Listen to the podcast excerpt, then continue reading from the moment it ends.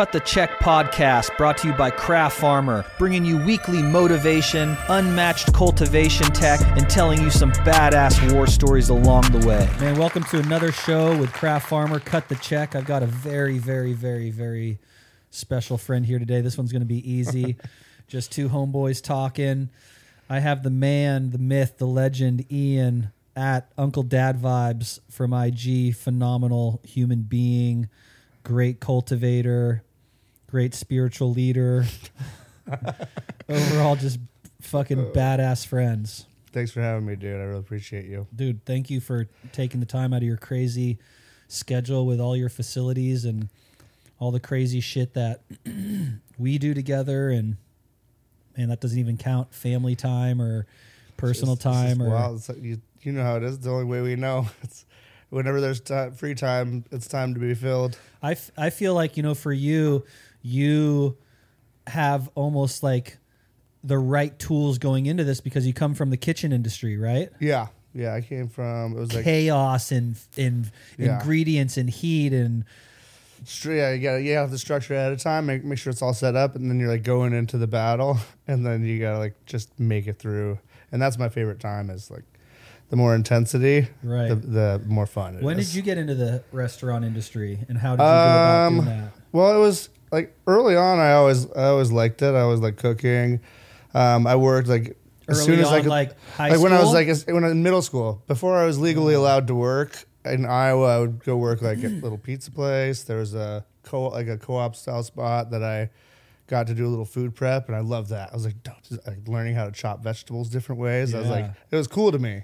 The correct then, way like, like yeah. super tech on the right way to cut things and Exactly, just like the little things, and it was all new because I, was, you know, there's you didn't have YouTube, and you didn't. There's like the cooking channels weren't the same thing. Like, Right. you, but even like the little bit of cooking shows you could watch, I was into that, and then, um, so I always liked it at that point. But then uh, I went to school, started going to University of Iowa, and I dropped out within a month and just sold weed instead. where you just like knew right away that this wasn't going to be the vibe Yeah. Oh, dude, my, my orientation. So I came from. I went. I grew up in a, in a little. because you're hi- excited town. going to it Yeah. right Yeah, I, I was from this like little hippie town where we all knew each other f- since we were like five years old.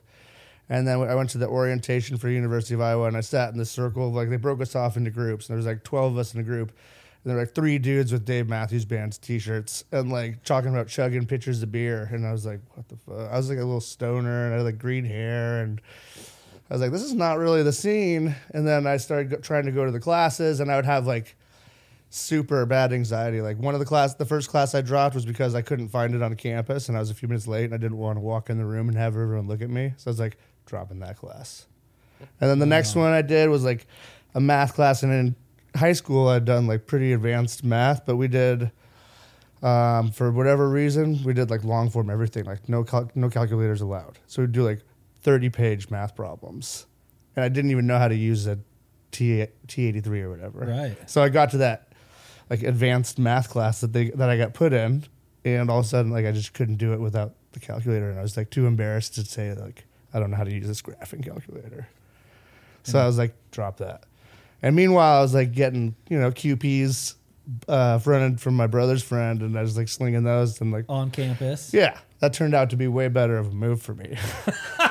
and yeah, uh, you're seeing you're seeing direct movement right away and and Yeah. Yeah. I'm like, I could do this and have fun and like keep seeing my friends, or I can go to some weird basic class that they're forcing me to take and they're gonna oh, write write an essay about a memory you have. I'm like, what the fuck? Like, This is Right. not like my brain is very squirrely. Like I need a lot of stimulation, a lot of things going on at the same time, and it just wasn't really didn't feel like the right move. Challenging to sit through a class the whole time and just concentrate and take all that information in and Yeah. very challenging for some slow and obvious stuff, especially like the prerequisites that they make you take. It's just I'm like, how many years until I get to do something that I actually want to do? Right. So I dropped out of that and actually ended up going to school for audio engineering in LA. I, I packed up my little two car or two door car, my little Honda CRX, with all my shit. What year was the CRX? It was in 1991. Dude, those things were bad. Yeah. Those are like little fucking flying eggs. Yeah, it You know was. what I mean? I had seven people hotboxing at one time, but um, For those of you that don't know, That's literally two captain chairs and a mini bench, and that's And the like car. a little lift that yeah, a little lift in the back that kind of has like room for a tool or two. When you open the hatch, it's like ten inches deep. yeah. You could good luck getting a fucking paper bag in there. I Sideways. love that thing. Yeah, I got seven people in there smoking. weed I had for- a uh, '84 Honda Civic nice. hatchback. Oh yeah, dude, I, I Fucking still love amazing that car. I It thought- went from me to Owen, back to back to me, and then got fucking stolen in front of Custom Car Audio in the middle of the day. damn. I'll tell you that fucked Someone up wanted story it. later today. I like literally got up to the car like when they got it running and like mm-hmm. they started to take off and I was holding onto the wing and they were like dragging my feet and I was 18 years old and I'm holding on to my fucking 84 Honda Civic with like 340,000 miles on it and these two dudes had stolen it and one's like over his shoulder staring at me the whole time while the driver's like going and I'm holding onto the wing and like he's getting onto the on ramp of the 101 and I'm like dude I can't just keep I, holding I on feel like so every encounter you have ever told told me involves like the most extreme version of that encounter. and it's Like, always not like- only did my car get jacked, but I was holding on to the wing of my eighty. and that's and that's partially because of my own stupidity and not oh shit i'm getting robbed he's got a fucking gun maybe i should just let this go yeah. no No, no, that's not your personality. boom then it's Yeah. like oh i'm taking your car bitch no you're not okay let me get drug onto the freeway 30 miles Yeah. It's just bad decisions unfortunately can't let him. Can't let my, him just take my it. end Yeah, you know we're just gonna watch him and be like, "Hey, get you- go for it, guys." Dude, I'm Yeah. I'm just so fucking glad I made it through everything because now I'm just like at peace with like everything in life. Yeah, And you don't have anything to prove once you've already gone through all those things and you, you know you can do it. just ready to deal with anything we have to. Yeah. So Um, so yeah, I, I Leaving went to audio college. engineering school in LA. And, how did that uh, move come come about? I, mean, that's Um, a I just didn't know what to do at all, and we were, I was talking How to did my you even dad. think LA and just to fucking audio engineering? Like, I mean, I, I I loved music. I was obsessed with music. I I lived in Iowa, so we would drive like anywhere from like an hour at least to go to the closest show in Iowa City, and then we would drive up to ten hours away to go see shows, like to go like ten hours each way to cities. to like Minneapolis, Detroit, Chicago, St. Louis, Sick. wherever to go see to A go see badass Atmosphere show. in Minneapolis, or just like wow. go see weird underground hip hop in different uh, Midwest cities. So I always loved music, and I was just trying to think. I was just like kind of lost. So like I can't just like sell weed, and I wasn't even good at selling weed. You know, I was like I would sell enough for my friends and I to smoke, and Right. and a little bit less than that. You know, like just make it cheaper for us to smoke. Right.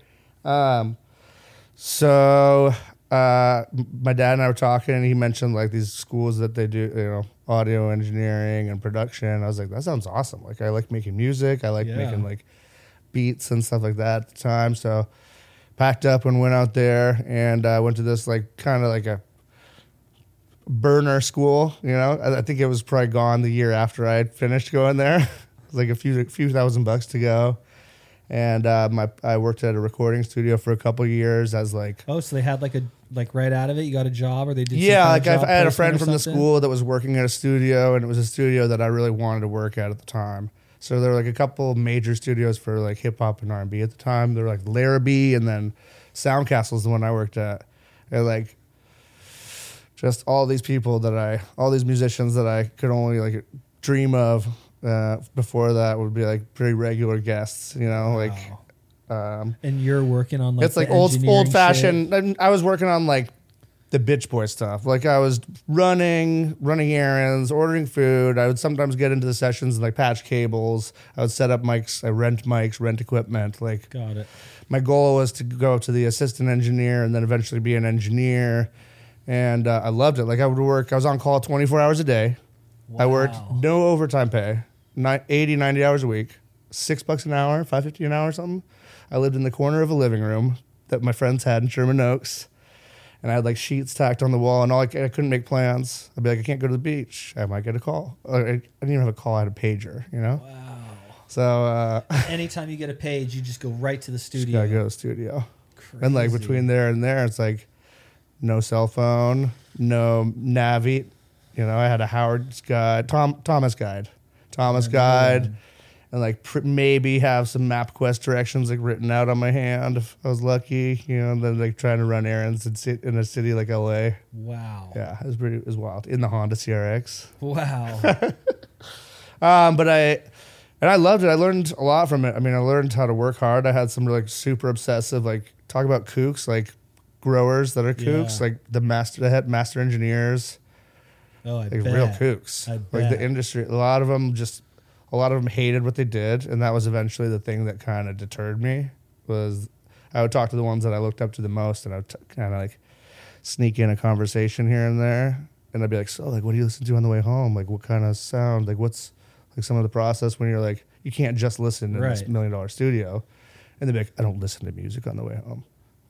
Okay, like I don't listen to music at all anymore. I'm like, "Whoa." Oh shit. Okay. And I was like, I think I'm good on this. That's wild. yeah. And uh, I was like, I love music. That was like my favorite thing was music. So I'm like, I, I should probably kind of work my way out of this. So that immediately made you re- think think that like when yeah, it did. As far as like trying to do it professionally and like enduring it, like I was ready to do whatever it took. Like the day I went to apply at the place, like to convince the dude that I would do whatever, I, I went outside and I mowed the mowed the lawn of the place. Like in the clothes that I was just like there doing the interview. And I was like, I'll go fucking mow the lawn right now, dude. What do you, what do you need me to do? You want me to sweep up stuff? You want me to clean windows? Like, I want to work here. You know. And I think that's missing in a lot of. Bro, are you A lot of kidding people me? these That's days. Everything like I still do have that same shit. I, I pick a place where I want to work usually, and then I'll. I've gotten better about the way that I am Right. like nag them, but I try to tell people Someone like was you're not saying just that to send out me emails and get a job. for sure. Someone was saying that to me that oh, what do you think about this person or or that person? It's like no one's really like showing me that they really want it. Like Yeah. I want to see that. I want to see like you want that that job or like look at what I can do. Like Yeah. that's gone. I feel like let me. I'll work for free, dude. Just show me. Let me do it for free for a while. I'll fuck, like, get me, give me the job. With uh, like. Anyways, back to that. So I, I stopped that, and I decided I would just do it for free for friends. You know, that's kind of like my my style of things. If I want to do something, I want to do it passionately, Right. and I'd rather do it for free or give it away and still love it. right. So I had all I had all the equipment to do. Like I, I would go to bands practice spaces. I would record them. They'd give me beer or whatever. You know, I had a little spot in my basement. I would let people come record, and like it's hard to find people that were dependable and reliable. So I like would practice trying to learn enough of each instrument that I could just make some shit myself. and add to them or like make a beat Or just make my own stuff, make my own beats, uh, or like, or even add with other people, like collabs that that they didn't know about. You know, it's like, um, remix. yeah, and then all my shit got stolen out of Oakland from a Oh. U-Haul. So I took that as a sign. I'm like, No uh, way. yeah, because I was moving to San Francisco. I was had been living in Miami. I'm all over All the map. over. Yeah, Fucking amazing. there's a lot of gap fillers there. But I mean, I, uh, I was gonna move to San Francisco, and I was like keeping the U-Haul at my buddy's house in Oakland and taking loads over in my truck like each day, and then the U-Haul just got jacked Fuck the whole thing by taken. U-Haul. Yeah. Oh really? They said it was abandoned, and my buddy had said it was locked that morning when my buddy saw it, and so they picked it up. And they took it there. They said it had been abandoned. They found it open, and I got to the U-Haul place. The guy's like, "Yeah, you could see uh, like the dew marks from it being open all night." I was like, "Oh, interesting, oh really? cool, yeah." And I hit, talked to my brother, who's a lawyer. He's like, "Yeah, dude, you're they're so protected. You can't do anything." Oh, U-Haul's protected. Yeah, yeah. Shout out to U-Haul. Oh, because they took. Yeah. You think they stole your shit? Yeah, hundred percent. Dude, you, can just feel when someone's just like straight up Bro, U-Haul. When he you told me he in saw the there- dew from the door being open the night before. And my friend said it was locked that morning when he left for work. I'm like, oh, the the dew line, you know. Bro, the U-Haul has like the most tweaker looking fucking employees out of anything Ugh, anymore. yeah, I mean, Dude, I've gotten lucky, but like my buddy Chris, my buddy Chris has moved like four times, and every time he's like made the appointment a month in advance, and they call him the day he's moving, or when he goes to get his truck the day before, they're like. We don't have a truck for you.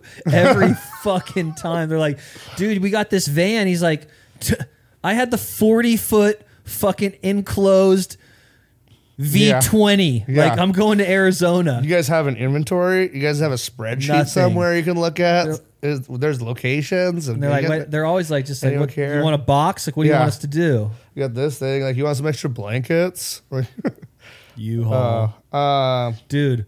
So then I went to I went into restaurants and I got back into that and I love cooking. I love kitchens. I love like the grind of it. I love the satisfaction of like.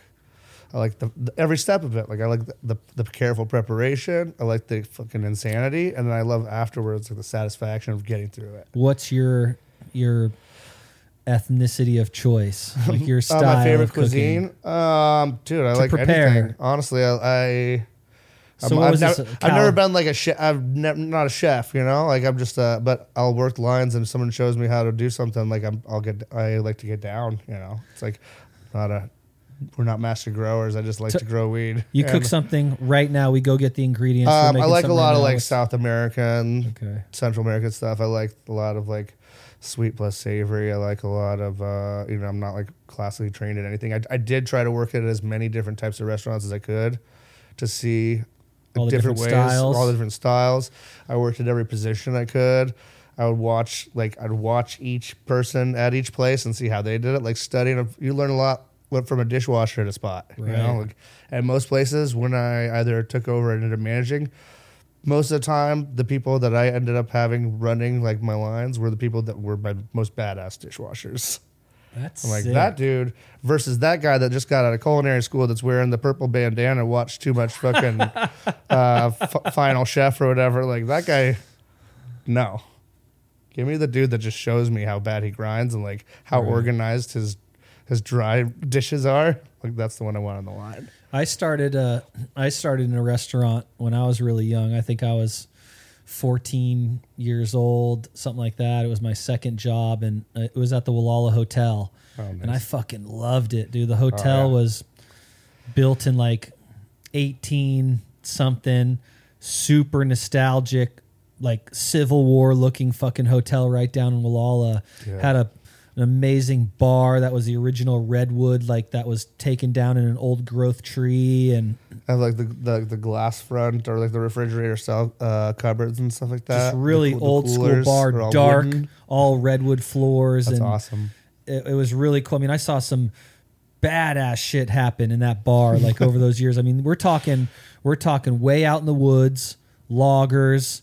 Like Oh, these wow. are fucking men's men. Yeah. Like who are drinking at this bar. This isn't that pussy shit you see now when you walk into any bar in the city and everyone's wearing fucking sixty thousand dollar watches and yeah, exactly. yeah. Like these are fucking men's men. Yeah. You know what I mean? Like just different time and and I started I first I started uh, waiting tables and then I was like dude I want to be in the kitchen Yeah. you know and then I was dishwashing and I'll never forget Dude, when I I got my first when I got my first opportunity to be um, the bar cook and the second to the chef the Oh, sous yeah. chef Dude. That was so fucking It's so fun, fun. dude. Everything you the learn is tickets come new. in Yeah. and you get it, and I'm fucking and I'm like, dude, I'm making this bad motherfucking bacon Swiss chicken sandwich. These motherfuckers are gonna know my name. Like I'm making the you're gonna Yeah. get an extra side of fries, crunchy, not that soggy bullshit Yeah. that Derek does. Yeah, taking pride in it. from the Hella beginning. pride, and I'm fucking carrying them to the bar and. This fucking big old drunk dudes. I'm like, I made this fucking burger, got an extra slice in there, and Peeking out, watching them eat it. Yeah. yeah, dude. They're all just like, oh, Yeah. golfing this shit yeah. down, but fucking hot, dude. I loved it, dude. I, love loved cooking. Every and station is so dope. Like just having your station set up, be like, how efficient can I make this? Like that was my thing. Like I would like rearrange the stations all the time. Be like, okay, this flow. Like and even like help trying to help people design kitchens. Like I like the flow. I like the production, which leads into like Another- cultivation and other stuff. for sure. like you're, you're you're learning how to do it. You're excited. Everything's new. But while you're learning all the new stuff, you're trying to figure out other ways that you could do it. Another thing taken for granted is that just that, like going out to like a good restaurant, and it doesn't even have to be great, but like back back then. Everything was made from scratch. Yeah. Like when you went in, this isn't e- this is an Italian, not even crazy rich. Like you know what I mean? It's a it's just a back then it's just a restaurant. Yeah. But like every salad dressing that you want to order made from scratch. Yeah. Ranch, blue cheese, Italian. Not just Costco or uh, Sysco. Cis- yeah, No. like the Sysco frozen versions of everything. Rhode Island. What's the road? What's the dressing called? The island. What the Thousand Island. thousand thousand Rhode Island is somewhere between Ranch and Thousand Island. thousand island. Like making all that from scratch. Oh, what are we having on the menu tonight, chef? Oh, it's going to be clam chowder. We just got in a fresh 50 pound sack of actual clams, chopping the clams, potatoes, like the the eight, Nobody's the 10 doing that. hours before the restaurant opens. No wonder every fucking main chef was a tweaker. Yeah. Every single one's like, ah, I'm gonna go outside real quick. And they come back and just like doing the line. Like, Yeah. no wonder fucking everyone tweaks in the it's all about like you have to sp- put so much time into it. It's like a it's like a smaller form version of like cultivation. Like cultivation, you got to wait how many days to, to see the end result. But even cooking, it's like it's a lot of prep, it's a lot of process, and then you don't even know until after they've eaten. You're like, well, was it good? It's Yeah. like when I wait to see someone smoke something, I'm like, so. It's like, Because like everyone's opinionated. You don't yeah, know what everyone's they're gonna opinionated. think. Some things I like, some things they don't like, and then you just got to take that and do it again. Yeah. Yeah.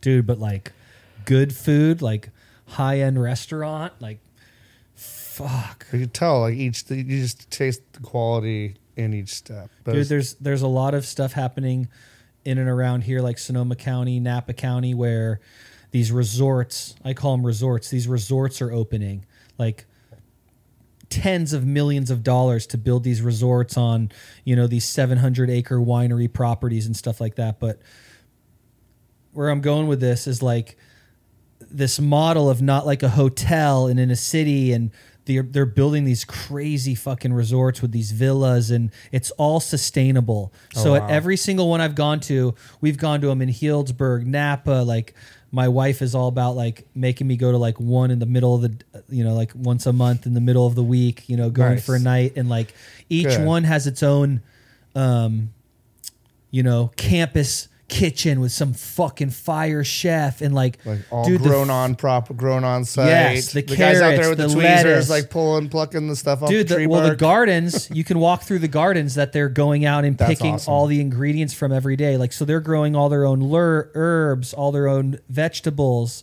That's so they don't do their awesome. they get meat locally from but like this model and like when that food is prepared by these chefs dude this is different shit than a like a restaurant. You just Like, feel this- good. Your, oh. your whole body like, And the knows. and the- and the like knowing that it comes from that place helps your body. Like it just thousand percent like the placebo effect of knowing the quality and like the time and the, the, the how special it is. Yeah. I think makes an impact on how satisfying it so is too. so good.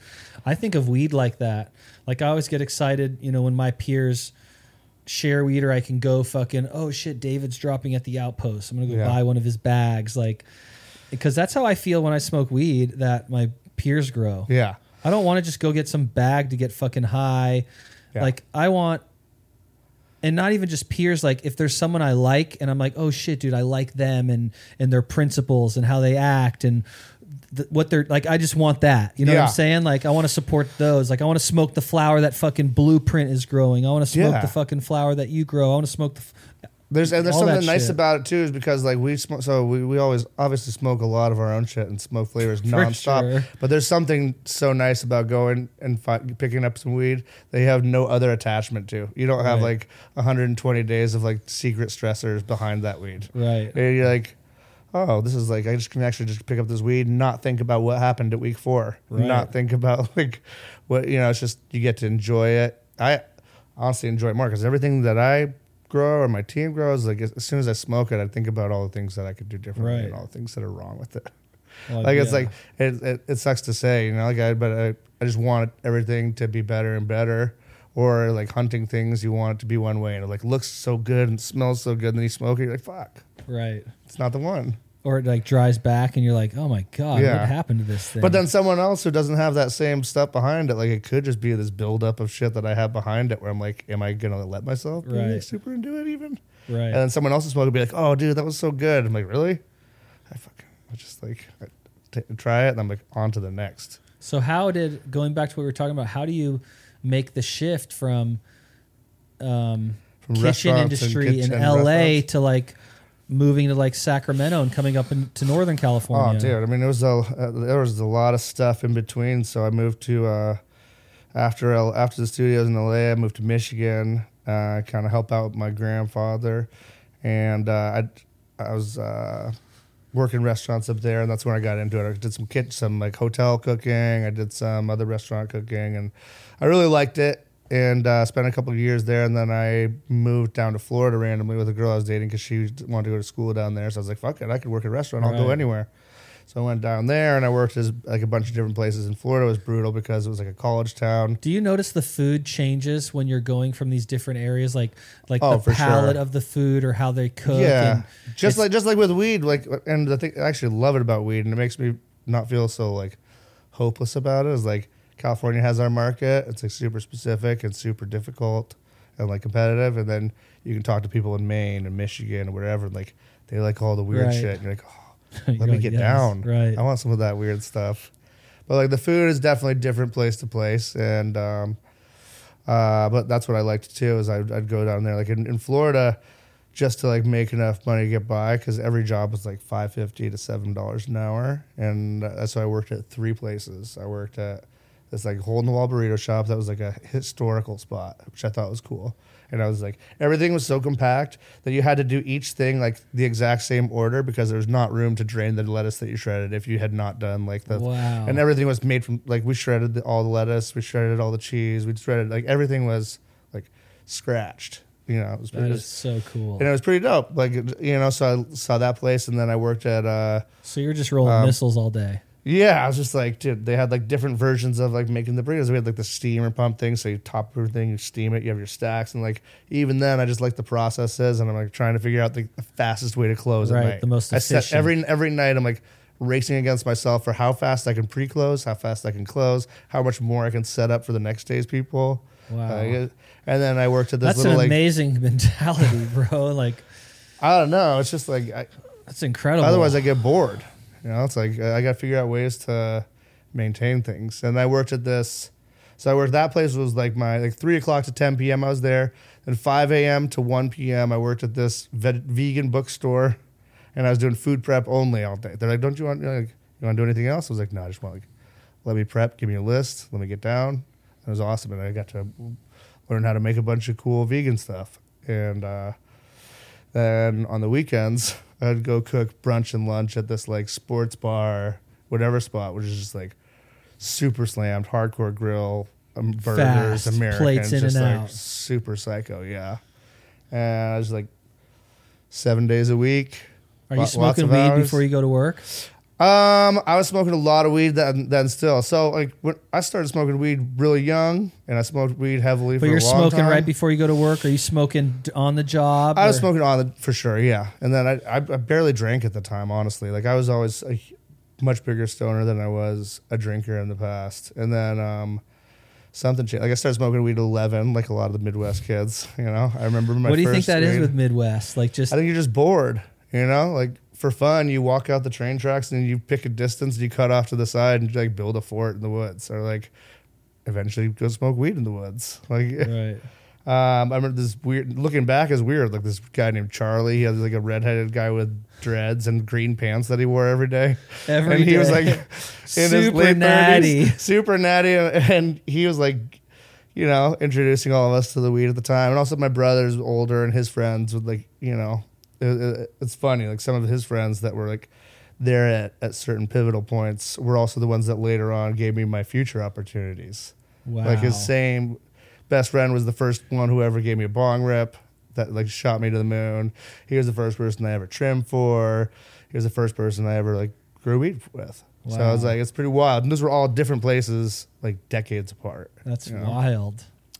So yeah, um, I so I went down to Florida, and then we made our way to, to San Francisco. You know, Florida, I was just working in restaurants, and then I would try to record bands for fun, Right. and then um, then just tried to save up money and move back to move out to San Francisco. Like I had the big vision of going to San Francisco, and uh, got there, and it was definitely more intense there. And I worked like full time job cooking in that financial district, and then at nighttime I would do moonlighting jobs cooking at a bar called the Parkside in San Francisco, which used to have awesome bands. I'm not sure they're probably still a cool bar, but at the time there was like rockabilly bands and punk rock shows and all this stuff. And it was just like one little kitchen by myself, like having fun, Sick. So it's whipping all it on out. You Yeah, just pump it and out. It was so fun. Set it up how I want it. Like I still do all those things that same way. Right. Like I, even if I have a job, I got to have a side one that I do that like makes me really happy. For sure. Like I, like the Uncle Dad vibes versus Phinest. Like I love doing the Phinest stuff, but I got to have the fun one where it's just me too. right. Um, And then uh, yeah, just moved from there to Seattle, and that's when I went to the dark side. I was dating a girl that was working with Greenpeace, and she got uh, relocated. What's I was like, fuck Greenpeace? it. Greenpeace is uh, uh, like an environmental nonprofit kind of thing. Save, save the whales and all Sounds that stuff, like good it. stuff. Yeah. Um, but she was head of the canvassing office up there. You know, like the people on the streets that for signatures. Um, it's a lot less of it these days. I think. Feel like just because there's so many. COVID, the- I feel like there's a lot more scammers out there that made it like gave people a bad taste for those kind of things. and like, what the fuck comes out of it? You know, you that's go- the other thing is I you think spend feel your like whole sometimes the transparency is not always as as uh, You're spending your whole day. You're fucking approaching every shopper coming out. Will you sign my petition? Oh, it's brutal. Like I don't, I don't know how they did it. They would get yelled at, spit What's that on. website now? Now they have that website, the dot .org one, where you just sign all those petitions. You sign Oh. everyone electronically. Yeah, I don't That's- know. Man. I mean, I just feel like a lot of those things are so tainted when you don't know like every roundup, every charity. Like, are they just do they just start something? Dude, how the do you know? The it scamming going on Yeah, now in our our lifetime in our world is at the most highest it's ever fucking been. which ruins things for like the legit ones. terrible it's fucked up. ruins everything for everyone. We're, yeah, you know, uh, yeah. makes this person trigger shy. Makes ruins this person having a potential customer. Ruins all kinds of things. Yeah, I mean, just think of like enduring that every day. Like you know, when you, when someone comes up to approach you, like for me, I'm like, oh god, like how am I gonna like get out of this? Like, what do they what do they want from me? Like, I just and to have to deal with that, deal with that, like those people all day long. For me, it just wouldn't work. Wouldn't Right. work. But you know, power to the people who wanted to make the change For sure. and do make some positive. 100%. I, I did dress up as a shark one time. I think we were Sharks um, are sharks are we were, we were on the North North Beach in San Francisco. I think we were protesting Canon or something. Someone, some company that was doing some weird. I don't even remember all the Canon, the, causes. the the camera company. Yeah, Fuck you guys! You're gonna I take mean- a picture of these sharks breeding.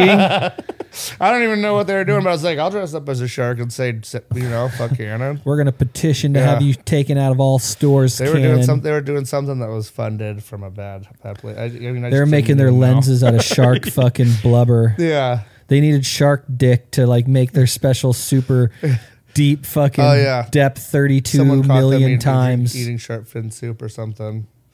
Um, oh so shark fin soup is a big problem. fuck, That's the brutal. one. I mean, I still feel like that's dude! pretty Just have shitty. some chicken noodle. Like you really like, gotta you're have gonna a kill a whole shark. to have one fin in your soup, and like, dude, I mean, Well, first of all, it's not even gonna like change the broth flavor, anyways. Like it- it's just a, it's, it's like a another rhino clout shit. rhino tusk, like making you yeah. virile or something. It's uh, unfortunate. Like I'm- Shooting this tigers and like the shit that they do to these instinct animals is is fucking terrible. I don't agree with it.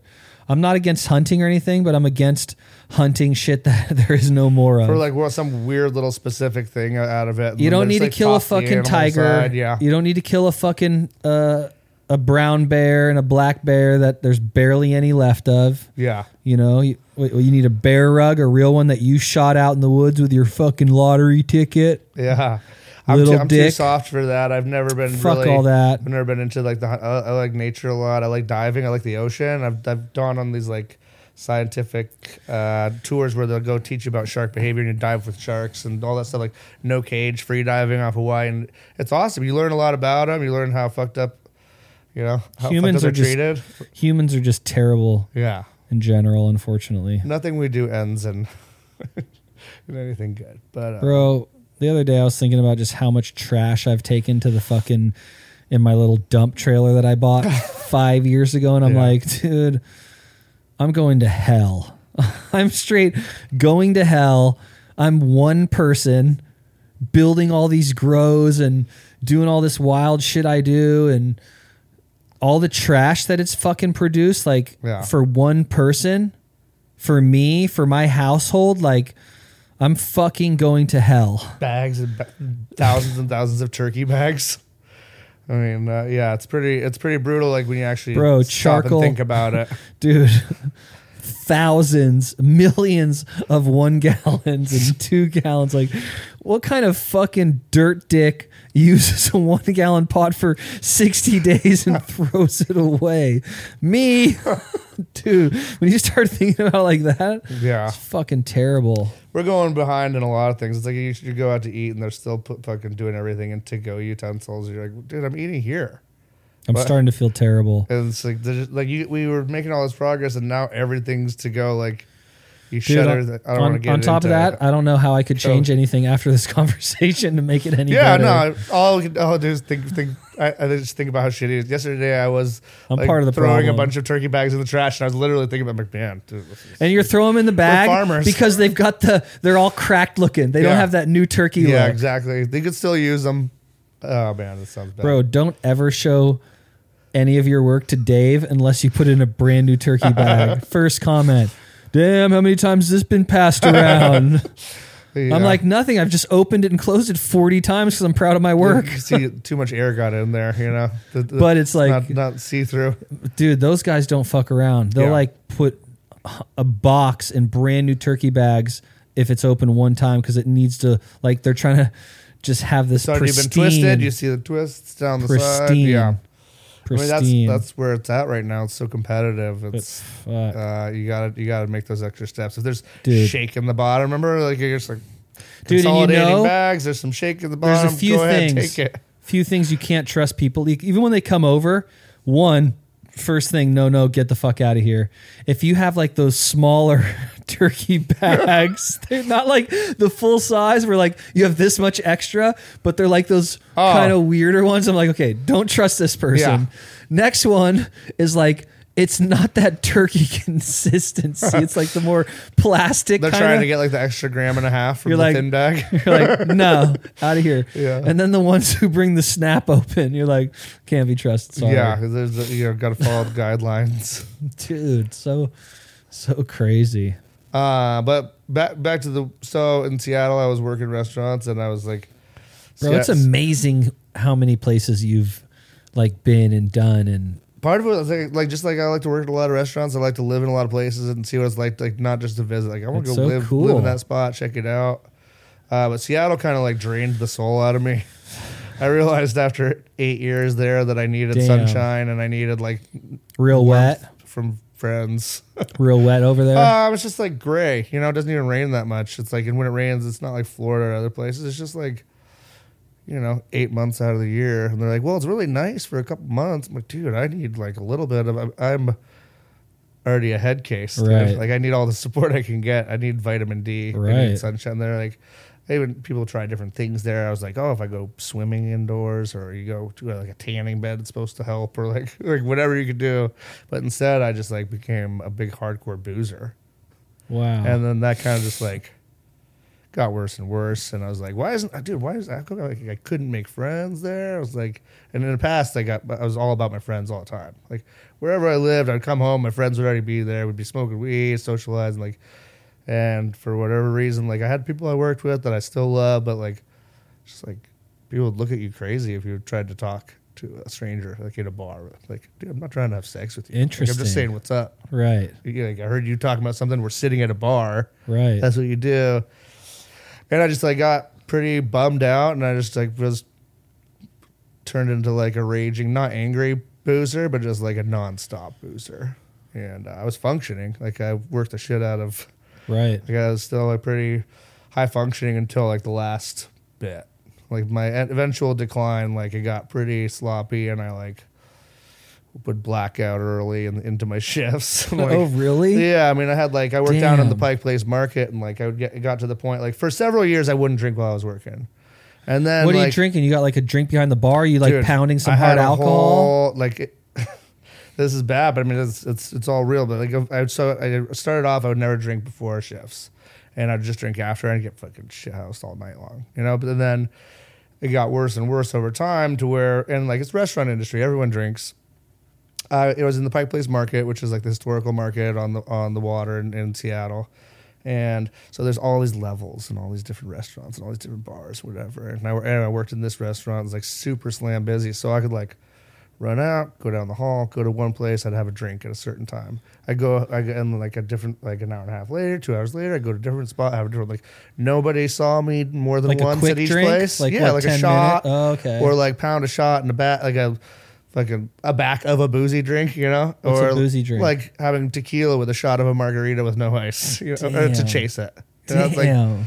Or and but like earlier in the day, I try to start with things that like didn't smell. You know, Right. like start with like vodkas or like Rumple Minze, disgusting shit. Like, and then later, you know, if I knew I was gonna eat a, eat something with it, I'd be like, okay, now I can have some Jameson or like whatever. Like, it just like developed over time. To, like nobody, everyone's like, oh yeah, I saw him for his drink during the day, but like I was going to a lot of places and drinking a lot of drinks. Damn, that's And crazy. then by the time I While go- you're on the shift, Yeah, but I would still like crush the sales. You know, I'd move to front of the house, and I'm like an introverted person, so it was like it would give me this turbo boost to all of a sudden be oh, outgoing. Oh, alcohol And- would? yeah, yeah. So I just crushed like my like my sales. I was hyper incredible. competitive. I'd be like looking up everyone else's codes to see what their sales were. I'd be like, I got to step it up. I got to fucking get this. And then I, you know, but I'd be like, kind of hammered. that's for a while. incredible. It was, it was pretty bad, and eventually it just like got So your body could just be on straight autopilot. Like That was the problem. Is like I wish? I always wished that like I always wish that I could just like throw up and fall asleep or something, but instead just like slowly like the light fades from my eyes and I just like am a zombie. I just But go. you're doing all the same work. there were work. times where I'd do like a little bit so like that tail ends of shifts that I like wouldn't remember, but I'd do it, you know, or like But it was never enough for someone to notice you stumbling around. there wasn't by the, by the time it was it was like i mean for a while I'd be like i mean i come in so hungover slash still drunk but i'd like do my job well so they'd be like well you know it's Right. ian he's Got oh, it's all right and then it just like over time it always it always evolves and progresses to get shittier and shittier if you're a real boozer you know it doesn't you don't get better at like contain for me i didn't get better at containing it right. and so no, with anything so you start not giving like, a fuck. yeah, I started not Start getting more and more of a fuck, and I started slipping more. And like right before I got like uh let go for it, it was like you know my boss loved me too. He was like a next, he was like a family. Like he'd had me for seven years. We were like very very close, Right. you know. And he was like he was so upset with me that I had put him put in a situation where he like obviously had to let me go. He's like. The customers and the employees were like, "Yeah, dude, you were hammered, and some someone ordered this one thing, and you poured it for them. They said it was the wrong thing, and you told them to fuck off." Like, like sloppy, you know. And uh, so I was like, I understood. And like, I went through a lot of weird shame about that. Got let go. I went and started at this other place but it was a whiskey bar, and we would do like whiskey samplings during the day. So that obviously wasn't a great place No, for me to go. terrible. yeah, it was not good for for the problems that I had. And uh, I was there for a while, and I just like was just so bummed out and like embarrassed and ashamed of what had happened. So I was like a lot in my head, in my head uh, about the whole thing. I would party more, and then I like that led to a point where I just like got super blacked out one day by noon, and I fired. I fired myself. I was like the GM. Yeah, I fired myself. I said a bunch of shit to everybody.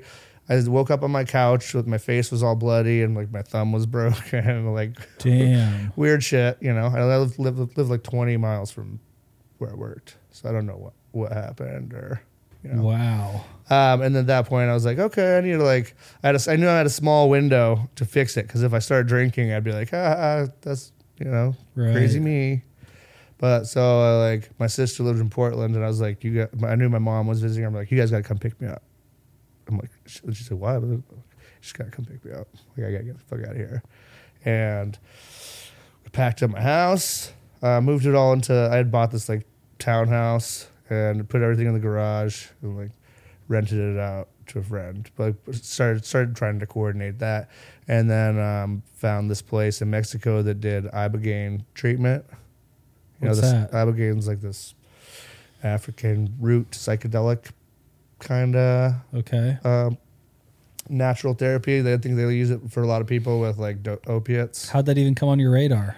Um, I think it's another thing where like my dad is always is into holistic stuff and all that other stuff. My parents were ex hippies and they like you know, uh, Eastern medicine and holistic versions of everything. We didn't, go to the hospitals a lot unless something was like broken ever, you know. And uh, he found out about this alternative treatment because the first time I'd, done, I'd gone to rehab when I was like 19, which is a whole other story. But um, we found it in Mexico. I went down there. I drank the whole way down No way. at the airport, land, landing, everything, sneaking Just because you knew you were going I knew in, it was in. It was like or final hurrah, dude. Know, and I was a little, nervous, but uh, that place was a trip. Like they gave me a few days where like they had to make sure that I was okay, like coming off of the booze, because I was like a 24 hour drinker. Like I had blow and go in my car, and there were times there was weeks at a time where I couldn't even move my car from a spot to another spot because I couldn't pass the test. Jesus,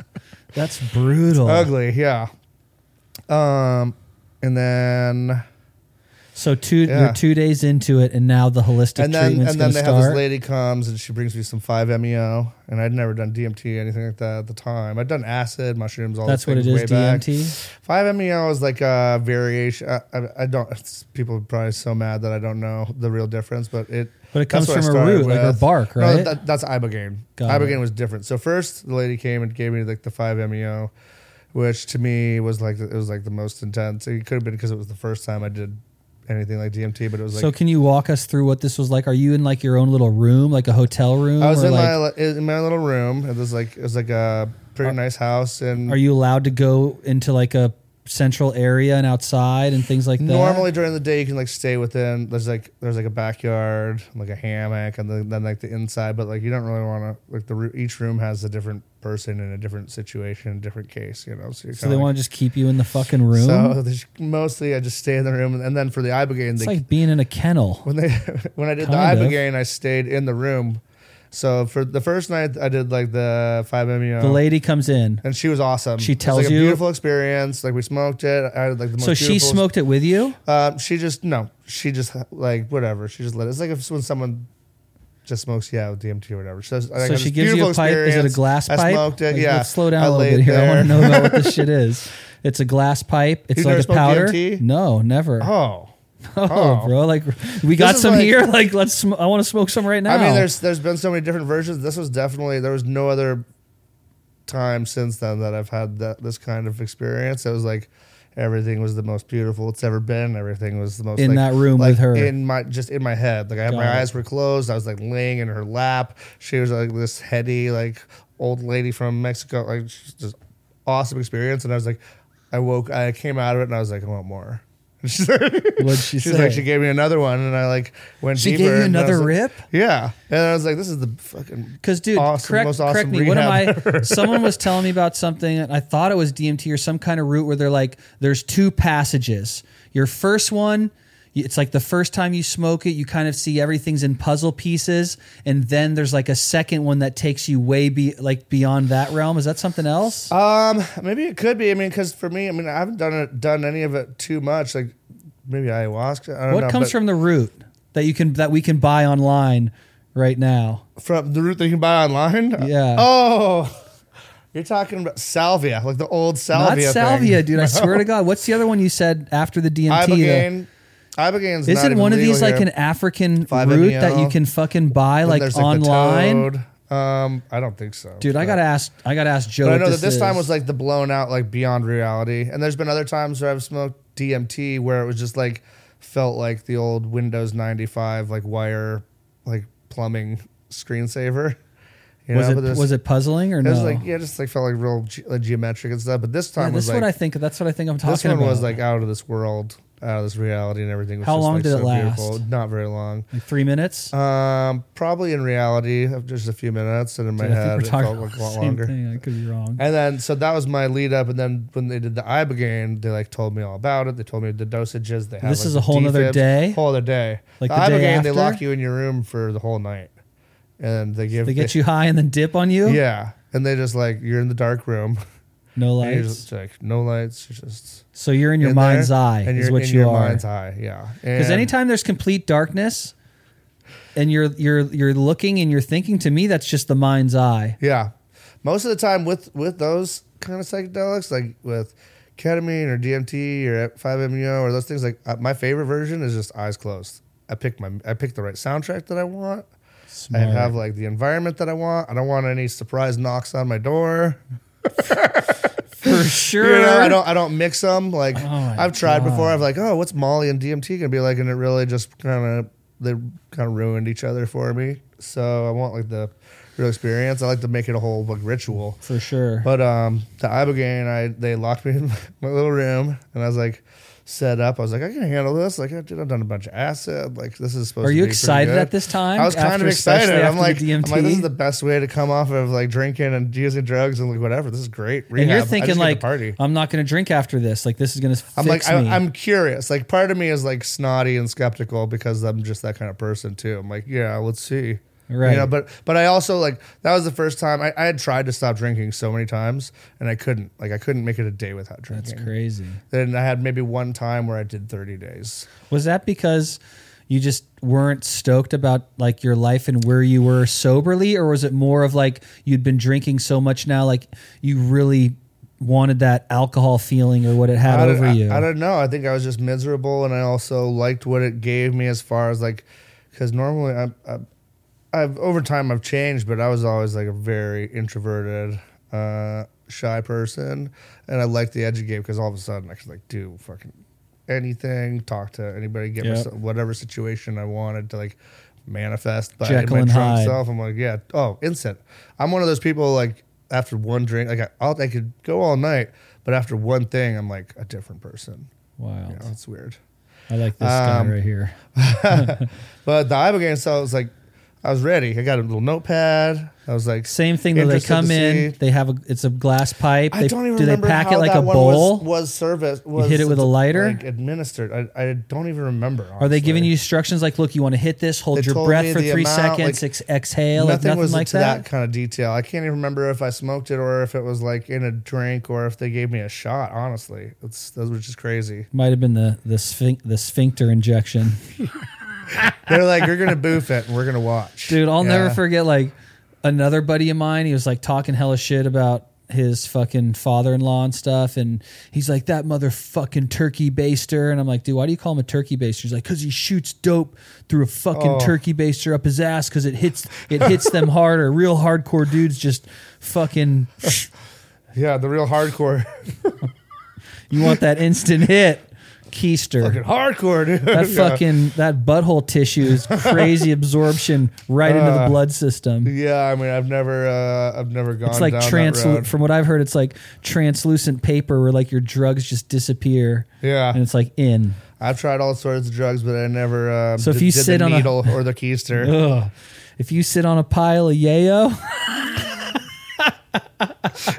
just settle on down. Yeah, yeah. No, never done the needles or the No. keister, but um, the ibogaine was it was interesting. It was very interesting. It was like it was all night. It felt like it didn't feel as intense as a lot of trips I'd had. It was very cinematic, and it was like historical. and longer So like- and long lasting. Yes. Very long lasting. And it was like pictures of my actual experiences and like my historical Through life? experiences. Like, yeah, like a big roller coaster that would like go and like certain parts it would go fast through and I could like see them like coming by. Wow, And then it would like stop it apart and like soak it in. And then it would like go on to the next part. So I was like, that is fucking sick. yeah, it was really weird. And I was like trying to like take notes and like so, Take notes. What? I was like, yeah, uh, it was very weird. I was, tr- I thought I was taking notes, dude. I thought I was taking like that book was full of notes, dude, right? And it was definitely not full of notes. There were like two sentences at the end. wow. But I and you know at the at the very end of this thing where it's all these like cinematic things, and I guess you're supposed to like it helps you supposed to work through things because Right. people do drugs and drink for different reasons, you know. So it's supposed to like unlock some shit. For sure. And at the end point, I remember it was just me and this weird like miner sitting in a cave staring at each other. And that oh, was like how it came to a oh, Yeah. it came to a stop that was the, the end of the ride. It was me and this like this like ash colored miner staring at each other, not not saying anything inside this fucking cave. Whoa. And then I was just like done. And then the next day I was like trying to figure out how much everyone was getting paid, what the overhead costs were of the place. And like I was like trying to come up with How a much business. money I was like, making. how much could I get this nurse to like start one of these somewhere? And like for real. I knew everyone's salary and I had all their phone numbers and I was like ready to go after that. I was like, I'm gonna start one of these, dude. because you had Because it was Such an a awesome good experience. Yeah. I didn't even know why it was such a good experience, but I knew that I felt like something was better. And they say that it has like a physical effect on you, but also I think most of it is the mental side. dude. One time at Reggae on the River, we did acid, me and Owen, and we were in this fucking tent with this drum circle and, and hundreds and hundreds of people and all these electronic mu- bro, I was convinced. I'm like, dude, call dad. Tell him right now I'm joining these guys. I'm going on the road with them. Like, bro, hella immersed. Like at like when they're shutting down. Like, Yeah. Owen's like, dude, let's go back to our camp. I'm like, no, I'm joining Yeah, this is this. where I live now. Yeah, like Yeah. I thought. Like, like this was the coolest, most amazing thing I'd ever participated in. And I just want to do this for the rest of my life. Uh, I, I feel you. When I take psychedelics on that trip, I, I want that experience. Like I want to Isn't be that laying somewhere and then be like, "This is where I want to be." I don't want to be like this. I had some friends and I. We went to the boonies of Canada and camped on this island. And I was like, "I'm. We live here now." We had to bring, drink a bunch of mushroom tea. I'm like, "This is the home." I was like drinking a bag of wine out of like the bladder. You know, I was like, "This is our home now, Moose Island." Dude, Like, that's how I get when I do like- drugs. That's too. why I know Like, when we go to the, the whole to life the is spot, ready it's gonna be yeah. we're like, we have to have someone come out and get us in a couple bring of days. you back home. Like, hey guys, bunch of people are waiting. Yeah.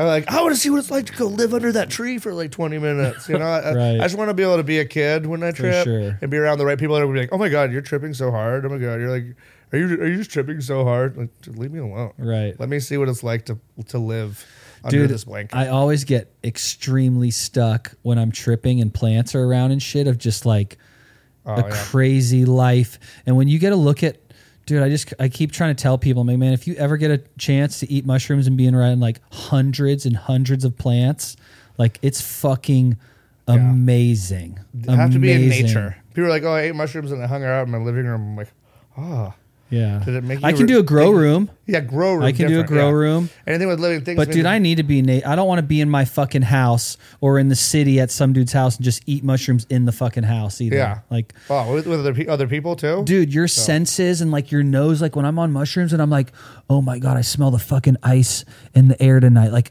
"Oh, shit, I think I just oh, the ice cut my nose. I can smell Tahoe." Dude, that's how I Yeah. feel. I'm Yeah. like I'm like And you got to be able to be around people where you can talk about that shit because they'll be like, yeah, dude. you taste the salt from the ocean right now. Yeah. You're like, oh, dude, it's like 1,500 miles away. I'm like, "T- doesn't matter. It's Yeah. been carried over here. and you want someone who's at least like, dude, I want to see that. I the wanna smell that." coyotes like fucking four miles away. You're like, dude, Ian, do not fucking move. yeah. That motherfucker's right behind me. There. My friends and I ah. were, were we went out someplace in Washington on like a dude's like camping trip, and we just ate a bunch of mushrooms. We were all like just being weird in the woods, like taking forever to crawl across this log that was over like a, a creek this wide. You Yeah. know, like, we gotta fucking get over this, and then we're all walking together, and we're all like thirties, forties, and some. Hikers walking by, we're like, a person, a person. You know? we all like cluster together, like, there's a person. And then we like look up and we think we're in this whole other world and look up and then see like cars drive by and we realize like we've made our way to like the ditch of a freeway Right. and we're still just like, oh yeah, dude. dude, what an uh, yeah. how it's a that's crazy that you can eat something or take something and your your mind's eye and your imagination can open up like that It's uh yeah, it's and your feelings and your body and dude, that's fucking nuts. That's incredible. Super humbling. That's incredible. Like I never know if I need to if I need to like figure out what the right time is or if I just need to just you know because as I get older, like the amount of times I take acid are very far in Yeah. between. I'm like once a decade. I know. And then mushrooms are like even scarier, but mushrooms are, are scarier to me as far as like how much you can see in yourself. Acid, like everything's cool, Yeah. beautiful. You'd think I would do it more often. It's just literally comes down to like the time. How when do we find twelve hours to be like, hey, nobody can call me for twelve hours. Exactly. Don't I- interact with me Yeah. for 12 hours unless you're on my I get, level. I get anxiety if I turn my phone off for two hours. know. You know, I turn it back on and I'm like, oh, I'm being punished. There's a ro- yeah, there's a lo- exactly. Sorry, I tried to check out for a minute. Um, know it doesn't work. It doesn't work. But yeah, it's it's nice to have those escapes and find. The So right you have the second trip. You're immediately be like, dude, I need to bring this to the masses. Yeah, So and, your uh, head's doing that. How much longer are you at this place for after that? Um, I, I like asked to stay a couple extra days, and I was like trying to like help some of the other people. I'd like found this one guy just like laying on the ground outside of his bed, and he, all he wanted was like some saltines and some ginger ale. And I was like, "Is anybody helping around here? Like all these people are spending money." And that's part of why I was like started figuring out how I could do it and try to do it better. You know, Got they'd make it. all your food out food at the beginning of the day and sit it on the counter and be there all day, and they'd be doing all these other things. And like there weren't wasn't really like any communication, like no one on ones, no group. Like they took us one day to like, get massages. I'm like, dude, you could do this. Like this is like the ba- the base of this is pretty powerful. Right. You can make you can better. make this so awesome, and the cost is like. So I- did you I did you still do it? Did you smoke more throughout your time there? Was That it was every it. day? Just those two times? Yeah, just the ibogaine the one time. And even if you asked for more, they wouldn't let you. um, it didn't really come up like that. I mean, you weren't like, bro, like let me get another hit. no. It was just too much. Like it was a lot to process. I don't know. I just felt like it was enough. I and I, I I'd be like, want to do that shit I every know- night. well, yeah, normally it's like the the Like, fuck it, I'm here. personality. I'm like, I want to Yeah. do it again. Fucking, can you do it twice as hard next time? Right. Normally that's me. It's like, oh, it says to take two. I should probably take six to make sure I don't miss anything. You know, that's how I've always been. This is what got me here in the first place. I should take Yeah. six so I don't miss anything. I don't want to miss out on an experience. and feel like I fuck, you know, Wasted my time. wasted my time. Uh, yeah. So, So what did what did what were the feelings of withdrawal like for you both physically and emotionally after you'd taken these two hits and you were still there? Um, I mean, well, they still had me like on uh, on like a program where they're checking my he- checking my health, and I had like an IV and all this stuff to make sure because you could like stroke out if you're a hardcore boozer or whatever. um, and like they would like borrow the IV stand from the other dude. it was like rusty, like American Horror Story IV stand. Um, and then afterwards, I mean, honestly, the biggest shit that I encountered was just trying to uh, figure out how to live socially in so a whole you new way. it worked. Like you were leaving there like I don't need to drink I was again. leaving there, and I was on the mission to not drink. I didn't want to drink. I like I didn't. I don't know if it would have worked if someone had forced me to do it, and I hadn't like had like. It was not like I just had like a one bad time. I had a lot of like real shitty stories, and real bad things that happened, and things that I was lu- lucky to survive, and lucky that I maintained certain friendships. I mean, I lost a lot of friendships for sure from being just a maniac boozer. Like I wasn't like mean. I was just you know Right. the, the the part the window of fun got smaller and smaller. Yeah, I had all these multiple personalities that, that I would come that people would give me for as I got further like drunker and drunker. Got it. So it was like be like it was a joke for a while, but then as I got older, like the joke wasn't as funny. right. Uh, but like I left there, I went to San Diego. I was like staying in a little like um, hostel, and I was just like playing in the ocean, like getting sun, and I had bought these tickets to go to Asia. And while I was working, I had never done anything like that before in the past. I was always worker bee since I was like a teenager. Like I said, like I worked so much that I'd never stuck with sports because I wasn't allowed to play if I missed practice. So I would like try to join every sports team and play sports, but I had to work part time jobs forever. So I could never like do that. So and then when I was older, I was always just like dedicated to whatever jobs I had. I never like took a month off to go travel. Like that shit like it just never even occurred to me to like have to go somewhere and then go stay with my family when I got back Right. or like uh, so I like I wanted to like do some traveling, so I had these tickets that I had bought. I'm pretty sure I got them like when I was hammered to go to Cambodia and Thailand, but I still had them, and I was like, I'm gonna figure out how to go. Wow. And I went there, and I had like one little backpack, and I was gonna rent out my condo in Seattle to to, to finance my trip because I didn't have. I got a couple hundred bucks when I got there, and I was like expecting my rent, and uh, unfortunately, my my friend that was renting for me just decided just to like not really pay me my rent Yeah. in a timely manner. So it kind of fucked with like what I was able to do. But I spent two months just like out of backpack and cruising around, and I'm not really. I realized I wasn't into the scene of like a new place every day. I tried to make it like a crazy itinerary, but instead I would just go someplace and be like, I'm gonna stay here for two weeks. Or like, I went and stayed at this little village in Cambodia and like uh, volunteered at this little village and like taught little kids. And like slept on the floor and tried to have the experience, you know Wow. and it was just like I, I was the happiest I'd been. I had the least amount of shit that I had. I was getting sunshine every day, and it's just like my skin just like everything about me just felt healthy from like sun and sweat. I'm like Wow. just I don't know. And I got back, I flew back to Seattle after two months of doing that. And the day I flew into Seattle, they're like, "This is the coldest day, of, or the the darkest day of the year." And I was like, "Ugh," and I realized just like. I'm getting out of Uh, here. yeah, within that month, I was like, I'm, I'm gonna move in a month. And then my my brother's friend, while I had been like when I was down in San Diego, I, I saw my brother's friend, the one that had like my Yeah. first bong rip, first trim job, whatever. And he's like, dude, I'm doing a project down there, down in LA. And I was like, awesome. Like, it turned out it was gonna be like a cultivation prog- uh, project. And like I always loved weed. The only time, and it makes sense now, but like the only time, the times that I smoked the least were when I was like the worst with, in my alcoholism, because I would like weed helps you look so quickly at yourself, and like if you're being a shitty boozer, it's not a good look Right. for yourself. So I'd be like, no. Right. Took me a while even to get back into smoking, honestly. And now, like I, I try to smoke everything I grow, and I love the flavors, I love the taste, but I can't like can't smoke like I used to. Just For like try sure. to outsmoke people, have a lot of ego involved. Like, oh, dude, fucking smoke tough. I'll smoke all day, every day. I'll out smoke. You know, like I just don't. I don't feel Right. need. Now I celebrate being lightweight.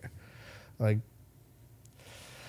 I don't know, but um, yeah, I got back and I was like, I gotta get the fuck out of here. I gotta go to where it's sunny. And I went down there and I just, I was like, he's like, oh, yeah, we got this little apartment that um, his partner was remodeling. He's like, you could move into the apartment. You can do whatever. We'll have a job waiting right then. The apartment was right next to the grow, which in LA is crazy. For sure.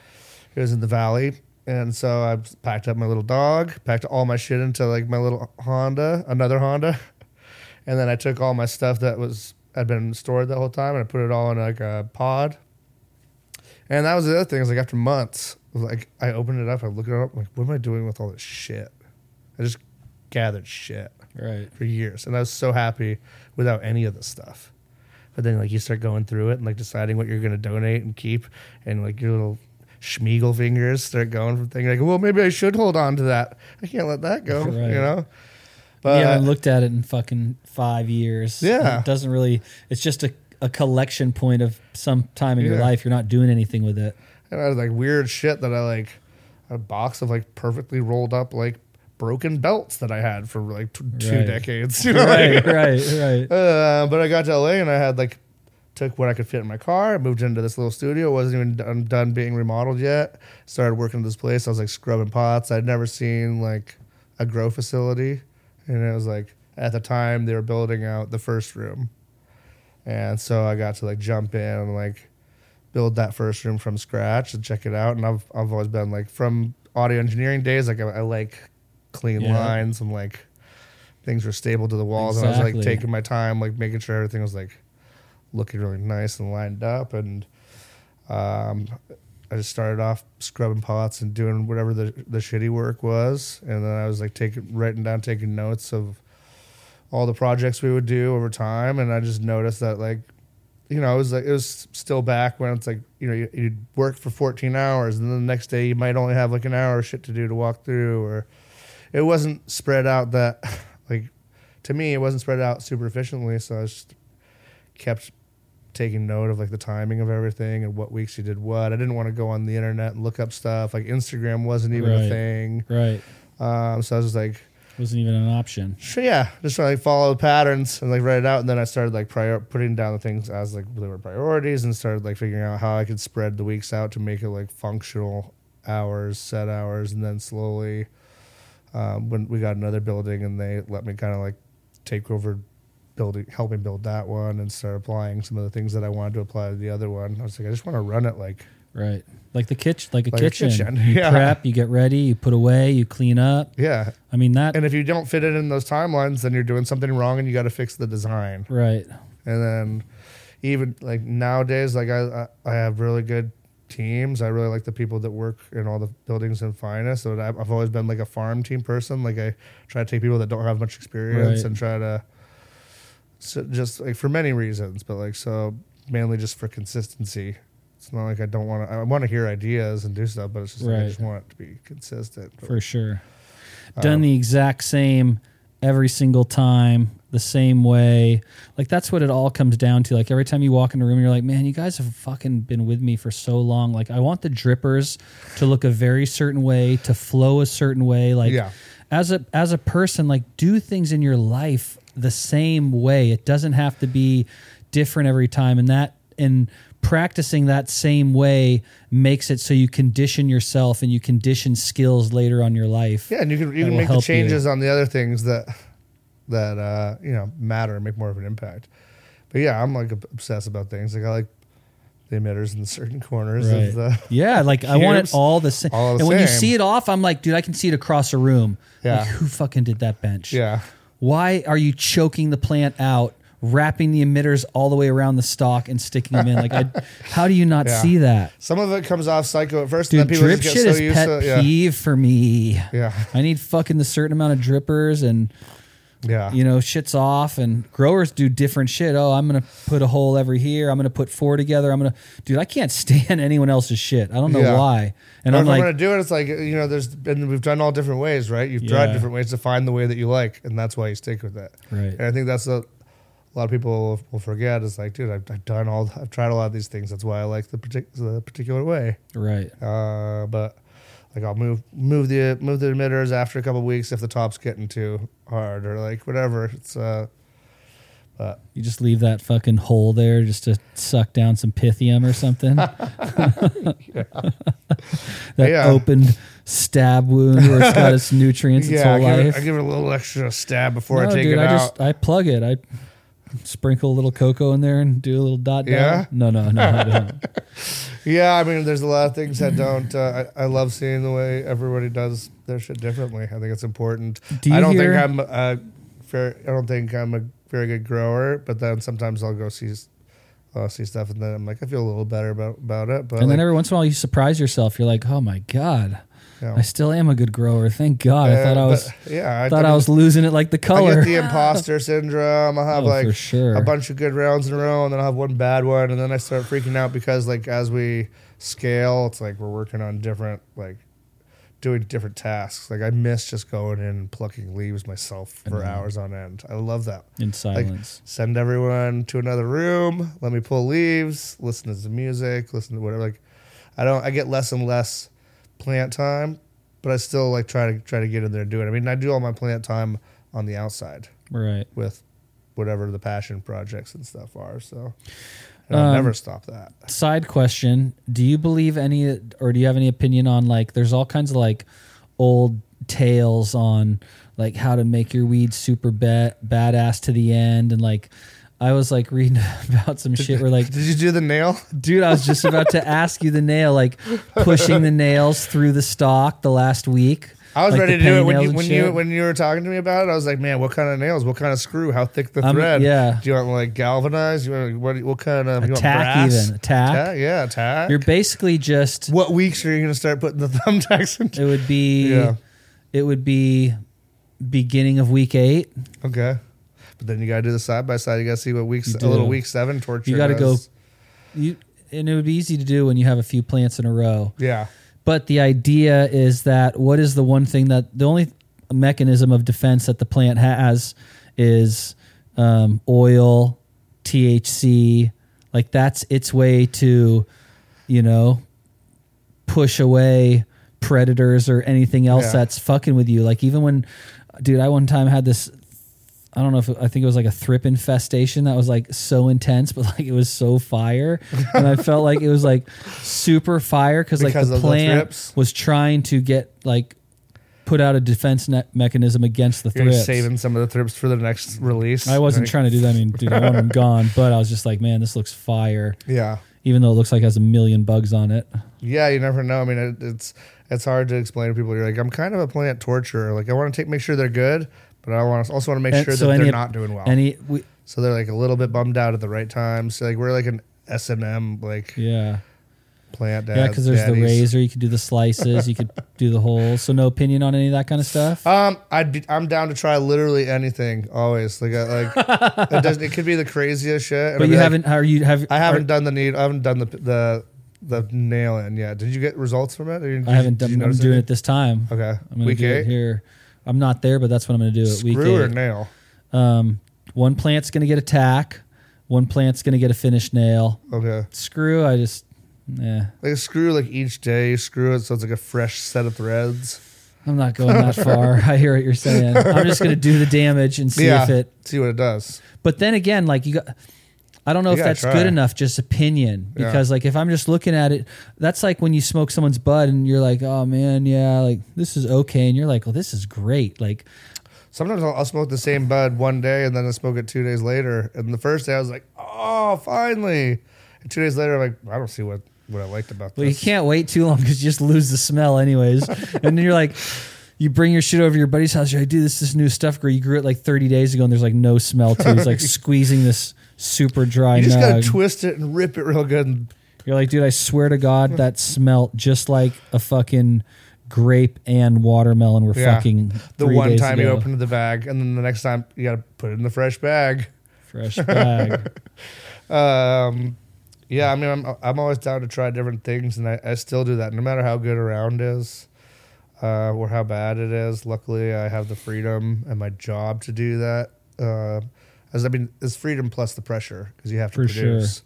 But um, and- Definitely and, have then at home I can do or wherever, whatever other little passion spots I can do whatever I want and get as weird as I want and luckily grow whatever strains I want and I just be like hope that it's going to smell good and hope that it's going to taste good and I don't have to worry about the potency For sure. testing and all that stuff or what the color it has and I can grow all the weirdo shit that I can hopefully bring into the other stuff. Let's talk about some of that weirdo shit. Like, let's talk about some of the crosses that we have going together as part of our fucking gunslinger high society, like fucking.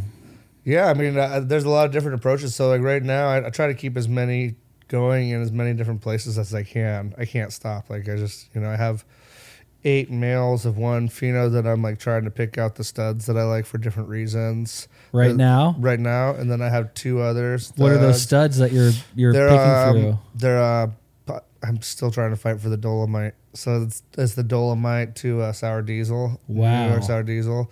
Um, my buddy Andrew, Funky Fresh, shout out Funky Fresh. He he had the diesel seeds and he found some good males and he dusted. I gave him a bunch of stuff to dust with that. Nice. And he had his own, so he put that on some things.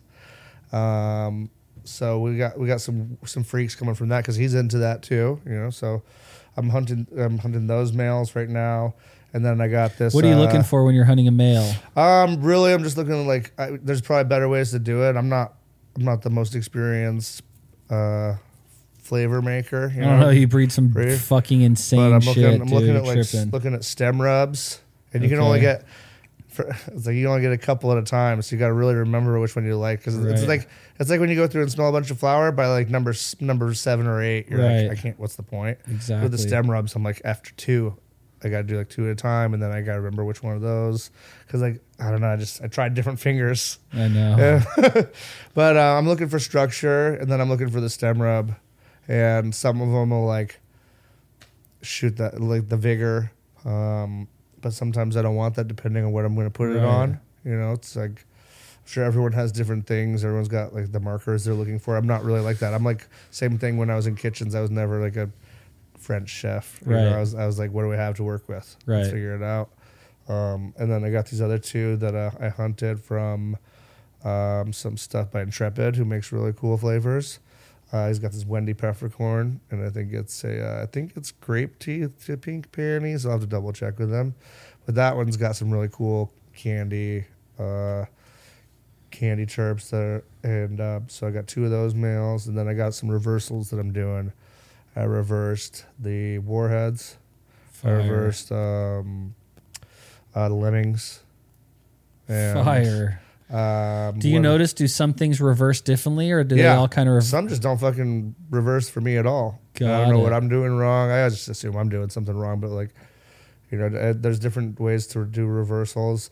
That's why with the other ones, they're like the, the true males, and I, I think that I love working with that. It's like Yeah. so satisfying, just the clouds of pollen, for sure. and you just like. Are you collecting the pol- Are you collecting the pollen and putting it in some kind of like thing to save it in? Or are you putting that male plant in with the females? Um, as I do it, if I have the space, I'm I. So f- like for this one, for example, if I have like the eight studs, and uh, let's say I have, let's say I have a hundred different things that I'm trying to decide, hundred completely different things. I'm trying to decide which things I want to put different pollen on. Um, then I'm going to isolate them all, and I'm going to dust them, you know, live. I have them all timed out. Got it. So I'm gonna like, I don't really like to col- collect the pollen and store it. I don't know the best ways. I mean, I've heard some different ideas on how to do it. I'd rather just do it like Live. Shaking the shaking. You're not trying to do no artificial insemination. You're Right, trying to let like, I dicks don't- fly. I mean, the only time I ever even did the paintbrush style was my very first time I ever did it outside of like the so the first time I ever tried anything it was when Cadenrado came down and he helped us do the lava the lava uh, lava cake crosses. You made those right there in He Sacramento like he, yeah he, he came. We went to this little spot that we could set up like I think it was eight lights in with whatever extra equipment we had, and he just showed uh, Bo and I how to do it, and then, um, yeah, we had like zones of like you know I think it was eight different crosses, and uh, And what did you guys? You guys release seeds of all these? Like those were the first seeds. that was the very released? first cross, yeah, the lava cake ones. So it was like the PB souffle came from that. Yeah. There was the orange eruption, all those ones, and that was the reversal. So and, and it was all stuff from tissue culture. It was like that was from our entire lineup of what we had at the time from Phinest for tissue culture because we were still building like the library at the time. So it was like race fuel, GMO, um, creamsicle, dosey dough, uh, Mendo breath, like a bunch bunch of that stuff. The original stuff that Fine Yeah, said. yeah. And crossed all that stuff to lava And cake. put the lava cake on all that stuff. wow. Um, and so we had like one lava cake reversal for each, like surrounded by those ones. And even in there, we like shook them around. And I never, I didn't hear about any like mixed seeds from people that popped them and hunted them. Like, which I I would be stoked if I was like, oh, I got ten creamsicle crosses and then one GMO cross. Right. Like that's a that's a bonus flavor I get. But right. um, I try to do it organized to like you know usually if I do it in before I've done it in tents and I'll put the one reversal in with the tents and I'll make sure they're all like gutted to go outside somewhere or you know they're not mixing as much as Right. possible. And now I'll just like take them out in clusters and I'll do them.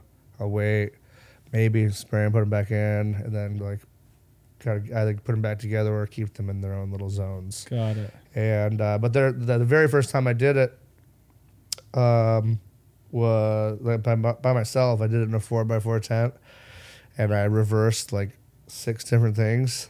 And I had like 19 different receivers in there all small. And I like actually tagged and painted and bagged different branches Wow. and just from that time I think I got like 45 plus different Holy crosses that I did, shit. and so I was like, I was- 45 I was trying to build like the baseline.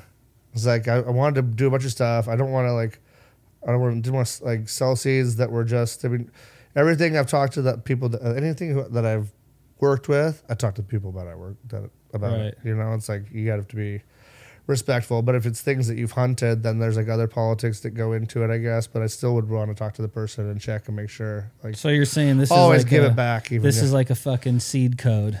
yeah, I think so. I mean, I don't. I'm, I might not even know, but it's like I think that at least offer the things back when people give you stuff that, or that you're working for them. Like I've hit up people and be like, "Hey, I used this on this. Like I made the seeds, and then like I'll send you some seeds.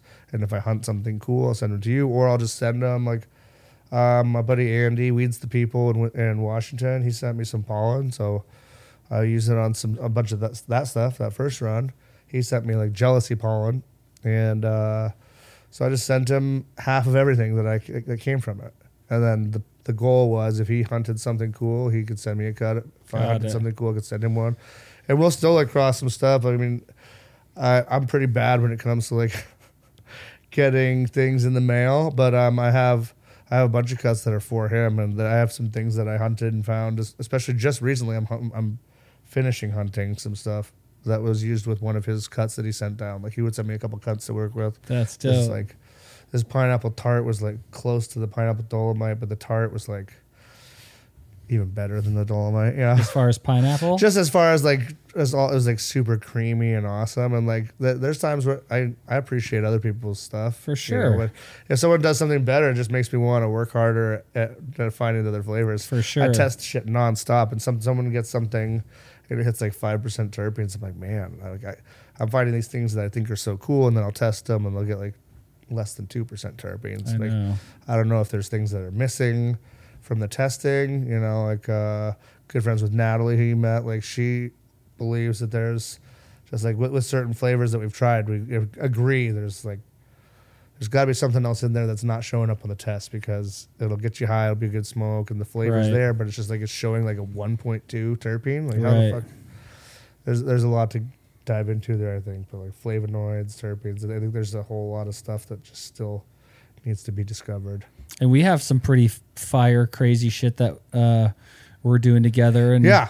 our there's I'm hunting those right now. I just took all God. the backups and I got the first the first real hunt of like half of the ones we did. what would you say are like maybe what are top three popping out to you or anything got your attention yet? Or, Um, yeah, definitely. So you gave me that caramel apple. That was, was like the craziest. so thing. unique and the coolest thing about that is that was green weed Yeah. but like anybody who ever when they smelt it they still bought it yeah, i only had a few here and there and very limited but like crazy caramel did you grow? Did you do it in. HPS or LED? led no mixed light okay. the one i did i give you any flour did you get to see the flour You finished get, uh, you didn't give me flour. You gave me the cuts. So the first ones I did, I took the one and I reversed it, and then I took one plant and I flowered it. so you got to see it and smell Dude, it I, right remember, I think I, t- I'd sent you a picture. I Yeah. texted you. I was like, dude, it literally tastes like fucking caramel, caramel apple. yeah caramel and apple. And mine was I did under HPS and it, it had One some plant? color. One Yeah, plant? One plant. pretty big Had yielder color, yeah. and it threw the fuck down huh Dude, threw down, it had color. that's Yeah. amazing And I've I've I've found a little bit of that like my my color abilities like I don't know it could just be made up or just the way that I do it or I don't know how to work with LED very well yet but um dude well, I'm a lot better at pulling out color under HPS. Don't get rid of them yet because, bro, I got I got my fucking under canopy lights coming, yeah. and I- let I me just say, those. let me just say, little fucking Game teaser for the whole world, but helps with color. Crazy, Dude, I mean, I- ironically. I'm I'm a psycho though. You know, my, my one of my little like the passion project spots where I can do my R and D. I've done five runs and I've changed the lights four times to totally different setups. Wild. Like just to just because I can and Right. I want to, and I don't like I still have the equipment, so it's not a waste of money. But like So back to what we were saying, we had the the a car, I was a caramel apple, and then across that to um, some things that you brought me. So the peanut butter gelato, which is gonna be crazy. that's gonna be fire. and then you gave me that's another, a fucking caramel apple peanut butter gelato. Right. Like that's a that's a crazy. I mean the yeah, that's got to be that's, That's gonna be really for good. the for the market right now. I think that, that one's like going to be undeniable. Um, That's gonna have good color too because it's just gonna be a colorful plant. Yeah. I can tell. and cross it to the Cushman's Gelato Forty One cross that you gave me. Um, you like you gave me a lot of ones that are going to be like pretty guaranteed. Like if, if we can't For find sure. something out of those. that people will want to buy. we it's did it. be We tough. dude, we did it for the streets. That Yeah. those crosses are definitely has current street bullshit market all over them. Yeah, and uh, which is, I mean, if as long as you, as long as we get a chance to like come up with something that's different and will will taste good and something unique, like I think taking those things and like, I like I'm down to try to pursue a, a candy flavor as long as I could try to throw some other elements in there. Exactly. And like we, I, I crossed it to the Dolomite, so the caramel apple pineapple Dolomite. That's gonna be fucking Across it to the fight milk, which was a strawberry cream Mac one. If we can put the frost from the fucking dolomite onto the caramel apple. Yeah, I did it onto the um, to the lemmings Oh, and Kut Throat Kandy, that's very strong. caramel apple Kut Throat Kandy. I'm hunting that. That one's in week I- five right now. And it's very unique. It's not just straight candy terp like everyone's like, oh, candy gas. Like that's so unique with everything else in there. The It's wedding got a whole cake, the, the, yeah. the Skittles, the chauffeur. Like It's got some some layers for sure, which is what I like about it. I- I've said this a lot before. Is like I love as a consumer. I love when something smells one way, right, and then the taste of it can take you completely um, to a different whole other direction. Like that was my favorite thing about the chauffeur, and that's why like when we hunted the chauffeur, Because you've so used it in a lot of crosses. The yeah, but we chauffeur. cro- that was the second cross we did with Colorado, and that was um, he sent us pollen, and I took it, dude, took it out of my flower rooms. We we set up the ones that we were going to put it on. We took them on slabs out of the flower room and into the dry room, and pollinated them in there, and then left them for a day, and then sprayed them off, and then put them back in the flower room with all the rest of like the full flower, just like and it worked fine. just risky business, and but it worked. Yeah, it Nothing very else well. seeded or anything. we- we did three plants of each recipient, thousands, thousands of seeds. And like they're still, we didn't really push hard enough at the time for uh to get those like hunted and build up excitement because we were like, but I remember at the Emerald Building, Cup, yeah. like you guys were selling them all, yeah, and it, it went really well. But I, I mean, I still haven't seen. There's a lot of those that I haven't seen, or we haven't even hunted. And I'm actually going to start hunting a lot of that older stuff again, just because it's already they're already Phinest crosses. Right. So I want to start there. It's their own lineage, Yeah. basically their own creations.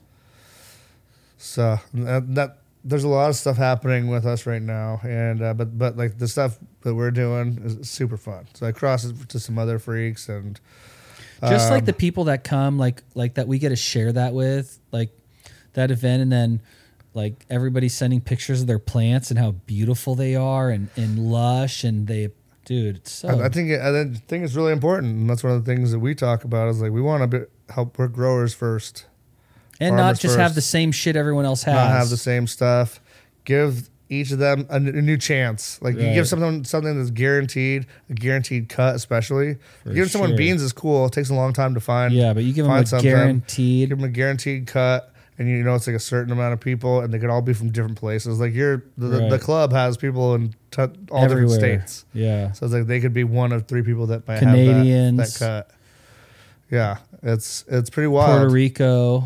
I sent a bunch of. my- I, I've only ever given my seeds away, and uh, you know, there's some people in in the UK that are like popping old lemming seeds. That's and they're finding sick. hitters. Oh, I bet. Are you kidding like me? this guy, Gray Man, and can't I help you? And they're like sending me stuff. They're like, we want to put this in competitions. I'm like, dude, those were my ugliest seeds that I had. Like, like, like not not the ones I sent them, but like the that cross. Why? Like just I don't know, they're- they're not all white, striped. White, green, small, preemie. Well, like, You don't think that has anything to do with the, with the runts, crossing it to the runts or something? I think it could have.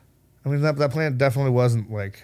That's why. And that's why What's I thought crazy the is, chauffeur like- would be a good one because the chauffeur is like such a beefy, yeah. vigorous plant. And the thing I liked about it, like we were cutting back, is that it smelled like one thing, smelled like like cakey gym socks. And you smoke it, and it's like got the berries and like kind of that Skittles Yeah. undertone. And like I like that shit. Yeah. It's the hard to sell. chauffeur? It's hard to sell people on s- on an experience and not just sell Of them the on chauffeur, bag. you're yeah, saying? yeah, yeah, Well, especially like in the splash, like it's just got such a creamy yeah. fucking berry Yeah, it's gas like to it. little like blueberry candy lip smacker gloss. Like, yeah.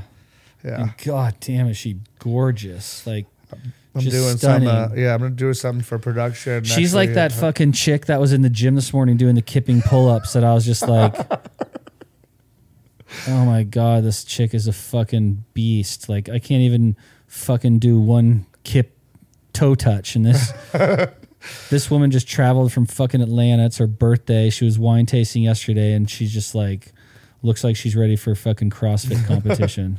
I, I just I have the splash going right now for the first time since we even gave uh put those put those cuts out, and it's like dude, it's like It's an I'm doing it under HPS, and it's it's so dense. Like it, it looks like it's under. It throws LED. down hard, too. It's just like chunking. It just wants to explode.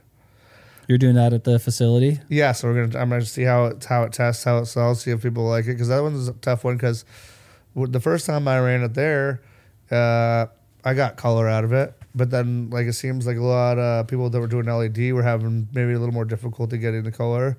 It's more- it was- the under canopies. It was more of like Or like a the uh, silverish, yeah. bluish, purple, purple tint. like little, what I yeah, like the, the pink kisses of color. Yeah. Right, right. And that's not enough. And then like, it dries out. some people like don't those- want. The pinks dry up. They don't Yeah.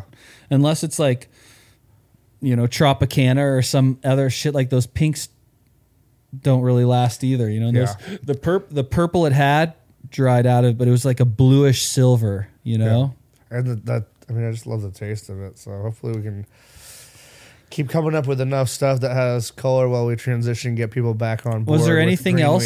Was there was there anything else that you liked or that you test flower to plant or anything else that you're like, oh, I, I like kind of like this or not really? Um, out of out of The those stuff ones? that I gave you. Yeah, um, well, I only flowered out because I, like, I was so worried that something was gonna like I didn't want anyone to touch any of those plants you gave me. So I just like as soon as I got the stuff to make the crosses, I backed them up. I thought about maybe asking you to run stuff, but I was like, you know what, better safe than sorry, and I just like murked everything. Anything though that stood out like in like Uh, that first Um, I'm very excited about the um, the the G41 Kush uh, mint crossed to the candy apple. Yeah. I have that one going right now, just as a just as a like getting ready to flip probably tonight or tomorrow. Uh, but like the stem rub alone on it is outrageous. Super fire. Yeah, just like it's already. There's a couple of them that are already just caramel. And same thing. And then I and um, I'm like week five in some of the caramel Kut Throat Kandies, oh wow, and those are like all over the place. those are gonna be fire. And then I got this um, uh, Obama to the DJ Short Blueberry or whatever. So Come that- on, that tell me something about that. That Are you one's kidding me? crazy. Some of them are like full mutants, and some of them are just incredible. What about like the blueberry candy terp? Are you Yeah, getting that throughout outrageous. it? It's outrageous. Oh, There's one of them that looks like a little Kush plant, and there's like a couple of them. They're just all over the place. It's outrageous. Wow. It's like it's a little too early to tell, that's but I, I still be go in there crazy. every week. I'm like just trying to find a different nug to. Dude, that like, should be. We of. should. We somewhere out of that, we're gonna have a hardcore candy blueberry. Yeah, I mean, and and I think it's a good time to like, and the, the blueberries that I've ever done. I mean, that was one of the first weeds I remember Yeah. in the '90s as a teenager smoking. It was either it was either swag or it was dank, and then if then eventually they had names, Right. And there was like Alaskan Thunderfuck, AK-47, blueberry. Blueberry was always like For the sure. one. Because, dude, come on, a bag of weed that Yeah. smells like blueberries when you open it. Like, Yeah. who doesn't want to smoke some blueberries? Exactly. I love that. Like one of my other favorite things is coffee. And like when you get some coffee that tastes like something different, I got this one coffee and the guy's like, dude, it tastes like Earl Grey blueberry tea. And I was like, no way. And I drank it. and it was, Yeah, like, when you go to a new heady coffee place like, and you're just like, oh, dude, this coffee Yeah. tastes good. Like, those are my That's a those are my great favorite feeling. things. Coffee talk actually got me to where to meeting you somehow weirdly from Uncle, Uncle John. John? Yeah, because we would just hang out and talk about coffee. and I just met him recently.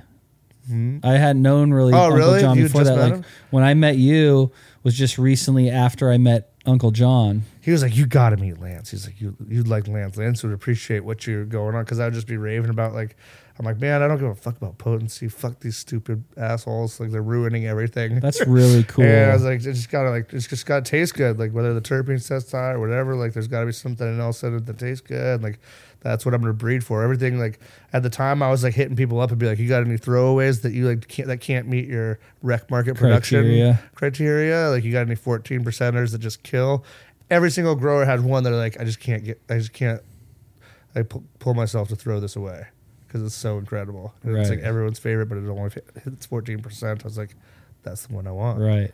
hit me up with those. Like if I if I need to go like to battle against like full force against it and do my anti brand, that's what the, the whole joke behind the Uncle Dad was. It's like the week it's gonna be weak for someone like me who wants to smoke a whole joint without being like stuck. That's why it's uncle and dad, and it's like vibes, It's like kind of kinda older. like cheesy. Like it, it even started off like my my Honda Fit was the original Uncle Dad because it's like it's like oh I bought like an efficient little Got gas it. car, and my brother and I would always joke about that. And then we started talking about our weed tolerance and how we missed just like being able to like smoke a fucking whole joint and not worry about. I mean, I think part some of it comes as getting older and having more responsibilities. Yeah.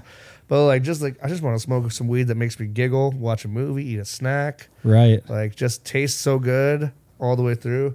That's my biggest tester now. Is like if I if I smoke a joint, like I smoke a lot of different weed. I take I take two hits of a lot of different weed.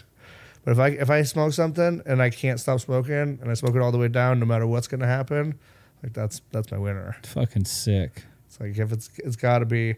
I uh, then there haven't been that many that have been that exciting for What- me as I smoke them. What's the what? Where did the Noodle Man come from? What is the Noodle Man? Um, the Noodle Man. I was talking to my buddy that is from the same. this is a hat. Because people goes- ask me, let's let's go over That was this. a little patch. Oh, no. Oh, you, you the hat. The that's logo. The hat. Yeah, is that the Uh, hat? or my no? buddy uh, Theo, he goes by Truck Zero on Instagram. He's from my same hippie cult town in Iowa. Uh, he's always been an incredible artist, and he was doing a lot of really cool work. And I was like, "Hey, dude, I was I, I want to come up like work on some concepts." Some originally, I was like, "Oh, we're gonna do different packages with different art for different releases and all stuff."